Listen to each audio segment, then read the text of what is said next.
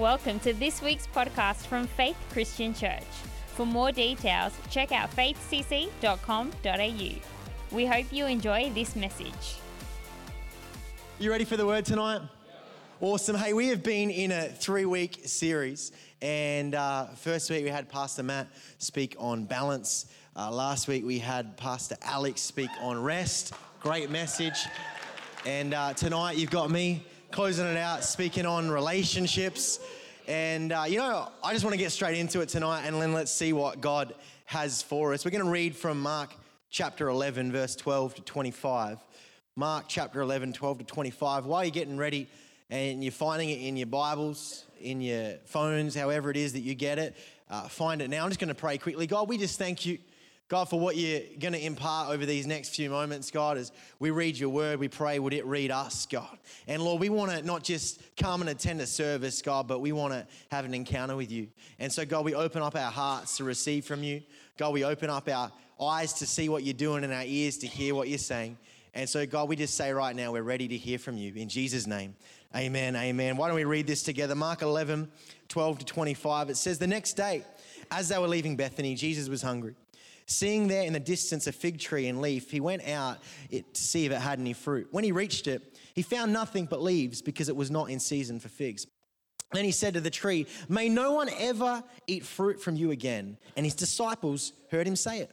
On reaching Jerusalem, Jesus entered the temple courts and began driving out those who were buying and selling there. He overturned the tables of the money changers and the benches of those selling doves and would not allow anyone to carry merchandise through the temple courts. And as he taught them, he said, Is it not written, My house will be called a house of prayer for all nations? But you have made it into a den of robbers. The chief priests and the teachers of the law heard this and began looking for a way to kill him, for they feared him because of the whole crowd was amazed at his teaching. When evening came, Jesus and his disciples went out of the city. And in the morning, as they went along, they saw a fig tree withered from the roots. Peter remembered and said to Jesus, Rabbi, look, the fig tree you cursed has withered. Have faith in God, Jesus answered. Truly I tell you, if anyone says to this mountain, Go throw yourself into the sea, and does not doubt in their heart, but believes that what they say shall happen, it will be done for them. Therefore I tell you, whatever you ask for in prayer, believe that you've received it, and it will be yours. And when you stand praying, if you hold anything against anyone, forgive them, so that your Father in heaven may forgive you your sins. Quite a uh, big piece of text right there. There's a lot in it. And really, when I read that, uh, scripture, you might actually be sitting there tonight going, What the heck does this have to do with relationships? But bear with me.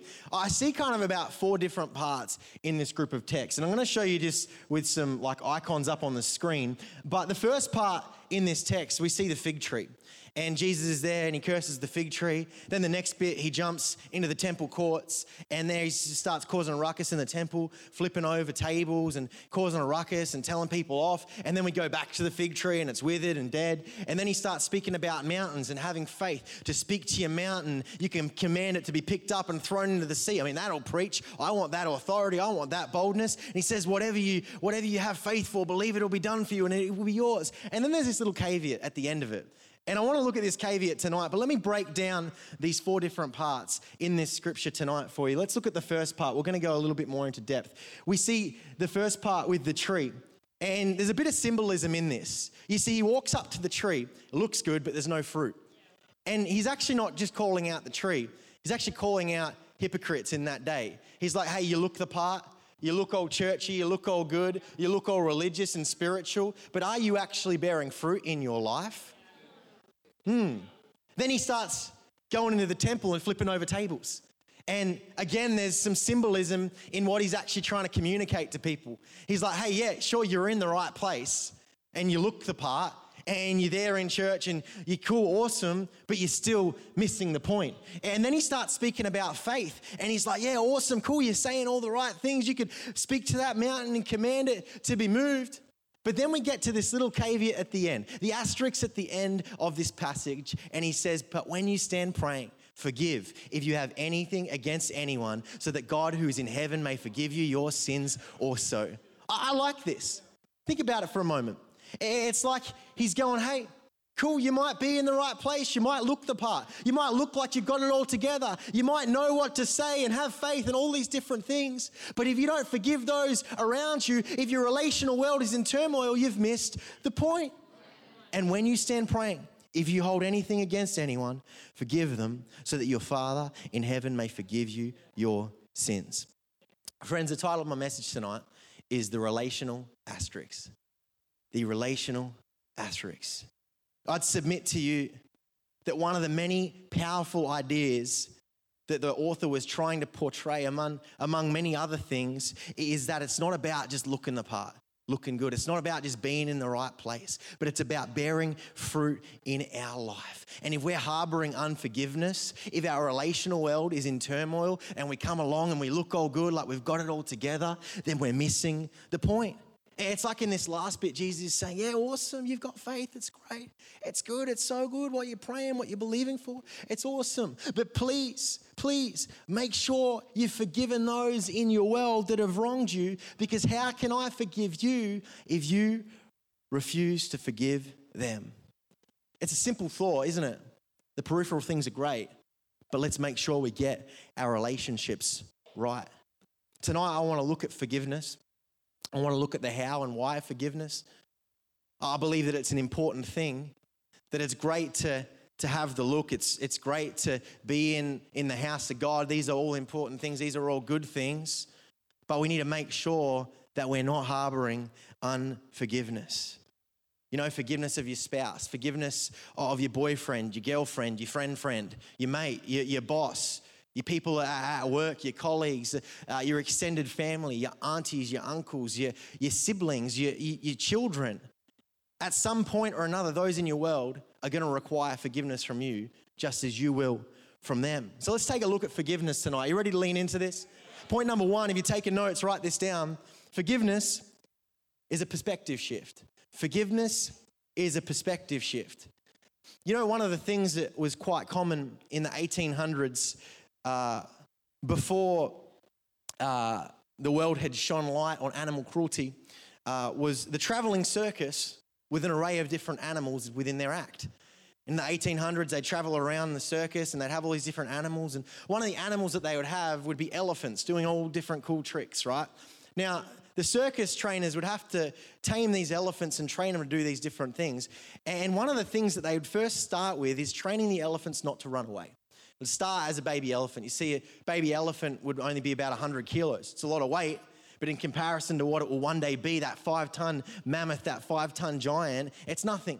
So they'd put a, a cuff, they'd put a, a, a an ankle uh, cuff around its ankle and they'd chain it over to a wooden peg in the ground. And when the baby elephant would try to escape, it'd get to the end of the rope and it wouldn't be able to escape. And it would try again and it would try again and it would try it again till the point that it, it began to get pain in its ankle. Some of them would begin to bleed and it would get to the point where it had tried so many times to get free of this peg in the ground that it would just give up and it would stop trying. Now you fast forward a number of years and this thing's grown, this thing's huge. It's a five ton beast. It's got this strength within it to not just pull a peg out of the ground, but an entire tree. Yet for some reason, that elephant decides that it's not worth the risk of pulling the peg out of the ground because of the pain it caused all those years ago. Do you know why? Because the elephant has the wrong perspective of itself because it believes that it's small, it believes that it can't. But the thing is, it's grown and it's changed, and no longer is it bound by that thing. It's only bound because it has the wrong perspective of itself. And you know what? I, I would challenge us today to understand that for us, sometimes the same thing can happen in our lives. That the thing that once bound us in hurt, in pain, in rejection, in disappointment, that thing that we couldn't get past all those years ago, all of a sudden we need to know that we're different. We've grown, we've moved past that, and we actually are at that point we can walk in freedom from unforgiveness and we don't need to stay in that place of pain or hurt anymore. But we've actually got to shift our perspective and start seeing what God sees in us. Because the thing is, you might not have been strong enough to forgive when it happened, but you're different. You've grown. You're closer to God today than you were when it happened. And when you shift your perspective and understand who you are in Christ, it gives you the ability to walk in forgiveness. Time's past. You might not have been strong enough at the time, but you are now. The Bible doesn't just say forgiveness is optional. Forgiveness is a command. Peter has a conversation with Jesus in Mark 18, 21 to 22. Look at this. It says, Then Peter came and asked him, Lord, how often shall I forgive someone who sins against me? Seven times? How often should I forgive? Seven times? Like, surely by the seventh time, we've established a pattern, and it's kind of like, nah, dude, like, hey, enough is enough. Like, you got to stop doing that. Like, God, is seven times enough? Then Jesus says to him, No, no, no, not seven times, Jesus replied, but 70 times seven. Even in moments when it feels justified, even in moments where it just keeps happening, here we have Jesus saying, not just seven times, but 70 times seven. To be Christ like is to forgive. It's not the sauciest message, it's not the most popular thing to preach, but it is transformational if we grab a hold of it. That we understand that it's a command in the Word of God for us as Christ followers to forgive those who have wronged us. You know, even when you feel like you know that you're in the right, and even when you know that they've done the wrong thing by you and you did nothing to deserve it, and it's justified to hold unforgiveness and it's justified to go, no, no, I'm not in the wrong, they're in the wrong, and how dare they do this and how dare they do that. To be Christ like is to forgive. Look at this Proverbs 25, 21 to 22 says, If your enemy is hungry, give him food to eat. If he's thirsty, give him water to drink. In doing this, you'll heap burning coals on his head, and the Lord will reward you. I like this last bit just here. You will heap burning coals on his head. I've heard some people talk about that whole action of heaping burning coals on someone, someone's head as that like moment where you really get to stick it to them. You know what I'm saying? Where it's like, um, you know, as Aussies would be like, suffer in your jocks, right? Um, anyone heard that phrase before? But you know, I, I've read some commentaries on this, and some theologians actually bring a bit of a different thought about the, the action of heaping burning coals on someone's head. You, you see, in that time, uh, they didn't have gas ovens or gas heaters, uh, their house would be warmed by fire and they would cook with fire. And so, if their fire goes out, they would go to their neighbor and ask for some coals from the neighbor. They'd carry it on a plate on their head back to their house and they'd use it to start their fire again. And so, by way of doing a good deed, what you're actually doing is doing something good for that person and showing them that they can still sustain life. Think about this. Here, the person comes and you've just heaped burning coals on their head. Imagine their response. I deserved, uh, the thing that I did to this person was so bad, I deserved to be treated like an enemy, yet they've treated me like a friend. And because of the kindness you've now showed to me, we can be reconciled. Because of the action of heaping burning coals on their head. What can you do to heap burning coals on someone else's head? What can you do to bring reconciliation in your world? What action what, what, what shift in perspective do you need to bring to actually change the relationships in your world? You know, I remember before I was in uh, full time ministry, one of the jobs that I had was in the building industry. And uh, I loved it building things, something from nothing, using my hands, learning new skills. It was really something that I enjoy. Even to this day, I still love working with my hands. And uh, when the GFC hit, didn't hit Australia as hard as it hit America. We didn't really feel the pinch as much as them. Uh, but it did create some nervousness uh, in uh, the area of, um, of the building industry because home buyers were like, what's going to happen with property prices, right? Anyone remember that whole time? And uh, what happened is being in the building industry, just a lot of contracts just got put on pause or got cancelled and people weren't buying houses as much. And, and so uh, the guy I worked for really began to struggle. And we were putting in long hours, long days, sometimes 15, 16 hour days, like long days, working away from home. We were hustling, we were working our guts out. And then the guy goes bankrupt. And it really sucked. But the worst bit about it is this that as he was closing up shop, he'd taken all of his asset, all of his cash, all of his savings, and he put it into a trust in his soon to be wife's name so that he didn't lose a cent. And the guys at work, I'm talking to them. Some of them were owed $20,000, some of them upwards even more. Even me as a young guy was owed more than $5,000 and wasn't a, a, a, lot compared to everyone else. But to me at the time, it was huge. And I'm talking to these other guys, and one guy's going, I'm going to go and put concrete down the pipes of the house he's building. Another dude's going, I'm going to slash his tires. He's shepherding, right? So. Another person, I'm going to sue him. I'm going to take him to court. I'm gonna get my money. I just felt God begin to prompt my spirit and just go, hey, dust off your shoulders, move on. I sent, I sent this guy a text. I'm like, hey, dude, um, hey, just want you to know I'm sorry about what's happened to your business. You know, it really sucks. And just for what it's worth, just want you to know I'm sorry it's happened, eh? And, uh, you know, in that moment, I was just like fully prepared just to just walk away and it was all good. Everyone else is talking about lawsuits and, and smash and stab and slash and concrete in the pipes. And a couple of days after I sent that text, the guy rocks up on my doorstep, knocking on the door, and he's like, "Hey, I uh, got your text. Just thinking about this, and I kind of want to make it right." And just hands me an envelope full of cash and everything that he owed me, he gave to me.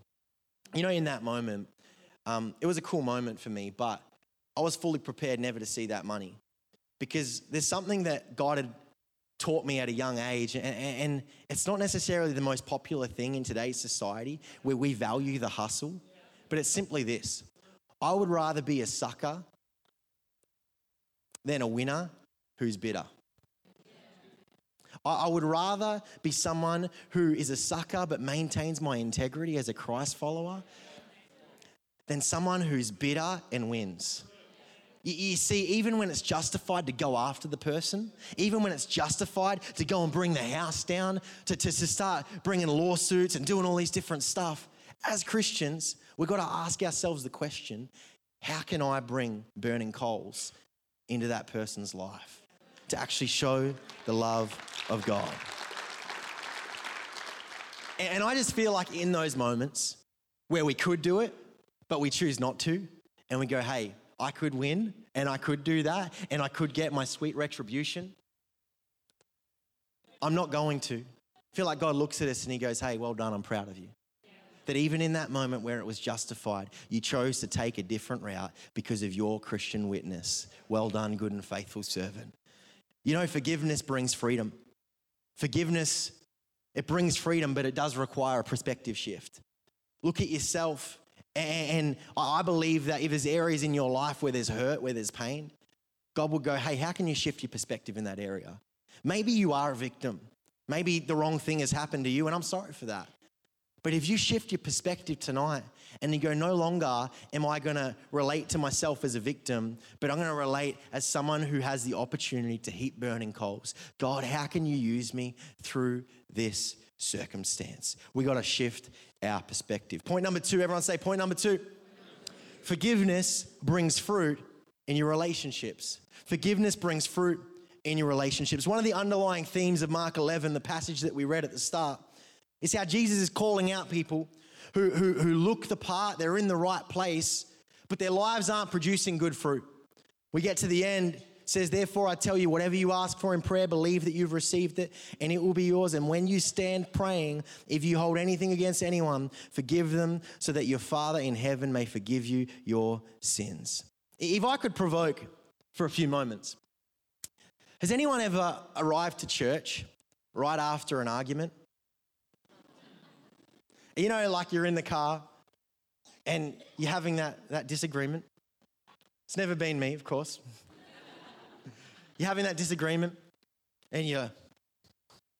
It's always my fault, though, just there's my little disclaimer. Have that disagreement, you get to church, you get to the door and. Bless your brother, bless your sister, praise the Lord. Oh, Shundi Bundy. but then you're standing there in worship, and it's kind of hard to engage, isn't it? Or maybe for the young adults in this place, and maybe you're not dating someone or married to someone at the time, maybe there's some drama going on in your relational world, right? And this person just slid into someone else's DM, and this person didn't invite you to their party, or this person did this. And, and you're at worship and you're there, but you kind of side eye him and going, how can, how can they worship? I saw what they did. I know what they said. How could they look at them? How could they do and you're there in church, and it's hard to engage in the presence of God when something's going on in your relational world. You guys know what I'm talking about? Well, I would say something that's quite powerful is the ability to forgive quickly.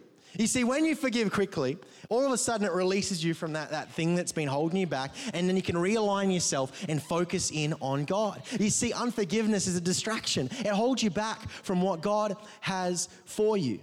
If your relationships are healthy, you'll find that the rest of your life will be healthy. If your relationships with God is healthy, if your relationships with others Your relationships with your partner, your parents, your son, your daughter, your siblings, whoever it is, your friends, your work colleagues, if they're healthy, you'll see fruit in every other area of your life. But if you're harboring unforgiveness, then you'll see that you won't produce fruit. You see, the relational asterisks in Mark 11 in today's translation would, would say something like this. Don't come to church and worship, act like you got it all together. Come along and, oh, bless your brother, praise the Lord, sanctified, shundi bundy, whoo. Don't come along and do all those things if you're refusing to forgive someone behind the scenes. Deal with that so that this area can flourish. Because if you don't deal with the relationships behind the scenes, you'll very quickly find that you'll find yourself in danger of becoming a hypocrite like the Pharisees did. And that's what Jesus was doing in this passage. He was calling out the hypocrites who looked one way but lived another.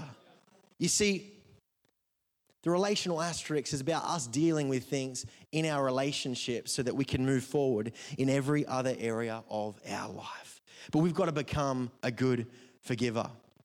Can I just put a disclaimer in there for a moment?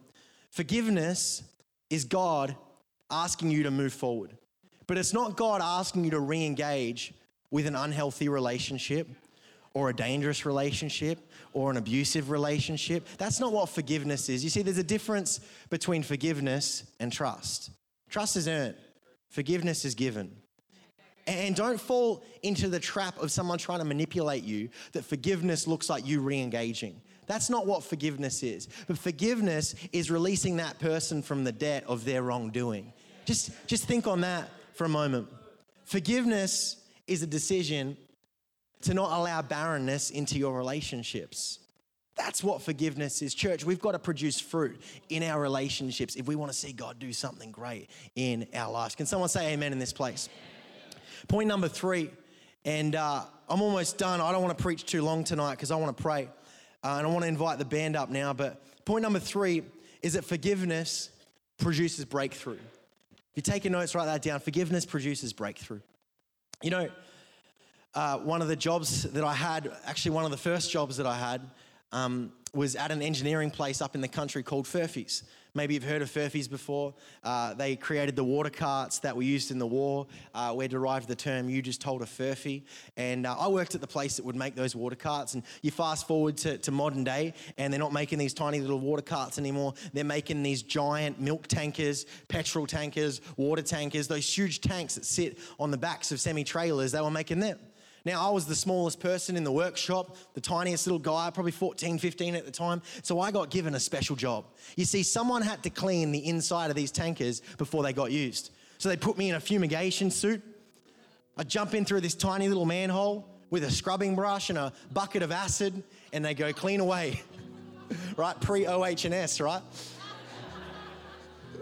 I climb in. Man, it was a, a squeeze, and I think all the other guys were just happy that they didn't have to do it. And I was like, awesome, I'm getting paid. I'm loving my $5 an hour. This is so good. God is really blessing me financially. I climb in, my fumigation costume, right?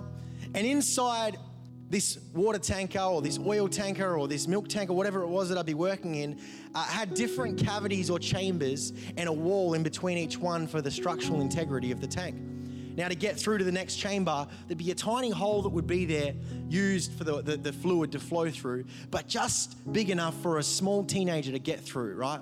Before my shoulders had grown out. So I kind of go like this, slither through, get into the next one, grab my acid, get my brush, go through to the next one, go through to the next one. Before I knew it, I'd be about five chambers deep inside this tank. Wall, wall, wall, wall, each time crawling through this little hole. And I could see the light of day right down the end of, this tanker. And I'm here, and there's all these walls before I can get to fresh air. And I remember one day I was cleaning one of these tanks, in there in my fumigation suit with my acid and scrubbing brush and cleaning the metal. I got a hole in my suit. And I'm cleaning this thing, and I began to feel lightheaded, right? And I'm going, geez, I feel dizzy. Like, what is that? And I realized I had a hole. And I'm like, man, that's not good. Just keep going. And then I realized I got to get out of here. Man, I can't stay in this place anymore. I got to get out of here. But the exit's so far, there's so many walls, there's so many blockages, I felt like I'd never get out. But I thought, you know what, I just got to start. So my first thing I got to do is get through this wall, get through this one, feeling dizzy. Like, okay, I'm a little bit closer than I was before. I'm going to get through this one a little bit closer than I was before, and get through this one a little bit closer than I was before, until I'd made my way out to fresh air. Spoiler alert, I lived to see another day. you know, in life, it can be the same that all these different things that happen to us before we know it, there's all these walls, all these blockages that actually stop us getting to freedom. And we're down the back of this tank called life, and we're going, but there's all this hurt. There's all these blockages. There's all this wrongdoing. How could I ever get to fresh air? How could I ever get to peace? How could I ever get to wholeness? How could I ever get to those things that God has for me when there's all these things blocking my way? God's just saying, hey, just start with the first thing. Just forgive and move into the next room. God, I thank you that you gave me the strength to forgive in this moment. But God, there's still all these blockages. And He's saying, well, well what are you going to do next? Why don't you deal with this thing now? Okay, cool. I'm going to deal with this. And all of a sudden, you're a little bit closer than you were the day before. And then you deal with the next thing, and the next thing, and the next thing. Before you know it, you're in that place of peace. You're in that place of wholeness. You're in that place of fulfillment because you made a decision that you were going to deal with the thing that was in front of you. You weren't going to get overwhelmed with all of the hurt, with all of the pain, but you were just going to make a decision to forgive and forgive and forgive and forgive all your way to freedom and wholeness. You see, forgiveness brings a way out. Forgiveness brings breakthrough, but you've got to make the intentional decision to forgive those who have hurt you, to forgive those who have wronged you. You've got to get up and say, I'm going to deal with the thing in front of me. Therefore, whatever you ask for in prayer, believe that you've received it and it will be yours. And when you stand praying, if you hold anything against anyone, forgive them so that your Father in heaven may forgive you your sins. Think about this for a moment. It says, whatever you ask for in prayer. Maybe you're here tonight and you go, too many things have happened in my life. Too much wrong has been done to me. How could I ever forgive? It says, whatever you ask for in prayer, believe that you've received it and it will be yours. Why don't you ask God to give you strength? Why don't you ask God to give you the abilities to have a crack at forgiveness? Why don't you ask God to bring wholeness into your life so that you can actually move into that new place? You see, forgiveness brings fruitful relationships, but it also allows us to be forgiven. It allows us to operate in the authority of what is said at the start of that prayer. Whatever you ask for in prayer, have faith to believe it, but make sure you forgive those around you. In a moment, I want to pray for some people. But let me just read a few things to you tonight. And I just want you to search your heart for a few moments and just ask God, is there an area in my life that I need to deal with? Is there something in my life that I need to lay down? You see, forgiveness produces progress. It produces an ability to advance in your relationship with God. Forgiveness produces healthier marriages. Deeper friendships are birthed in forgiveness. Reconciliation is birthed in forgiveness. Forgiveness does what time can't it releases people from the past. Forgiveness is hard. Maybe it's a manipulative parent. Maybe it's an absent father or an absent mother. Maybe it's a romantic relationship that ended up in a world of pain. Maybe it's abuse that should never have happened. Maybe it's a friend who hasn't been the friend that you wish they would be. Maybe it's someone slandering you. Maybe it's an estranged son or daughter who you want them to come home, but they won't. Maybe it's a boss or a colleague at work who's wronged you. Maybe it's that pastor or that leader that hurt you, even when they didn't mean to. We're still human, we still make mistakes. Maybe it's a member of your extended family, or maybe it's even yourself that you're struggling to forgive. You see, forgiveness is not just something that the victim gives to the person that's wronged them but maybe you're the person who has done wrong and you go, How could I ever, how could I ever forgive myself for that thing that I did? But God is saying, if you would release yourself from the pain of it, if you would release others from the pain of their mistakes, if you would make an intentional decision to forgive, you watch the freedom that He'll bring in your life. Thank you for listening to this week's podcast from Faith Christian Church. To stay up to date, check us out at our website faithcc.com.au au.